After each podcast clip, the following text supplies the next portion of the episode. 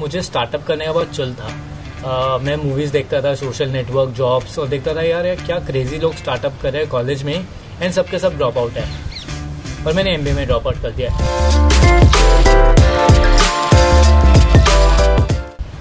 Hi my name is Ankit Madan and I am the founder of Hustle India it all started when I was in college मुझे startup करने का बहुत चल था।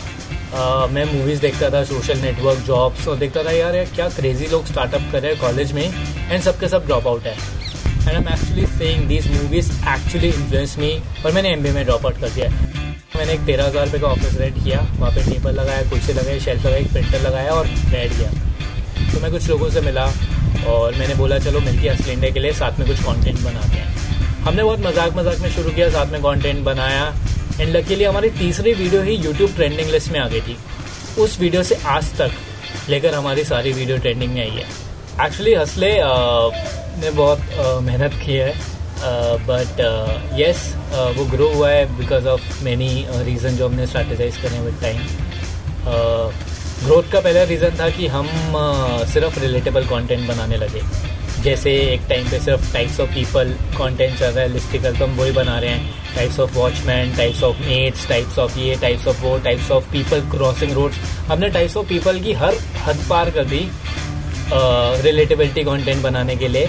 जैसे आजकल सिर्फ़ डेट रिलेशनशिप्स एक्सेट्रा एक्सेट्रा ये सब चल रहा है तो हम ये बना रहे हैं. बट आई थिंक उसमें भी एक चैलेंज है. चैलेंज ये है कि कई बार ना हम जो खुद बनाना चाहते हैं ना, हम वो नहीं बना पाते. तो अब उसको बैलेंस कैसे करा जाए? तो हम क्या करते हैं महीने में अगर हम चार वीडियो बना रहे हैं ना तो दो वीडियो हम ऑडियंस के लिए बनाते हैं दो वीडियो अपने लिए बनाते हैं। तो हमेशा हमें उन दो वीडियो पर ही अच्छा रिस्पॉन्स मिलता है ना कि इन पर but still we don't lose hope कई बार इन वीडियोस पे भी मिल जाता है बट ठीक है we keep on trying and we try कि हमारी ऑडियंस इस कंटेंट के लिए मच्योर हो जाए एक दिन और हम पूरा अपनी मर्ज़ी का कंटेंट बना पाए। आई थिंक uh, इसमें एक रिस्क है बट ठीक है रिस्क लेना बहुत ज़रूरी है क्योंकि देखो uh, दो रास्ते हैं। एक रास्ता आपको पॉइंट ए से पॉइंट बी पे जाना है जिसमें अगर आप सीधा सीधा चल रहे हो बिना रिस्क लिए तो आपको दस साल लगेंगे। लेकिन उसके लिए एक दूसरा रास्ता भी है जो थोड़ा मुश्किल है थोड़ा रिस्की है उबड़ खाबड़ है बट वो आपको तीन साल में पहुंचाएगा।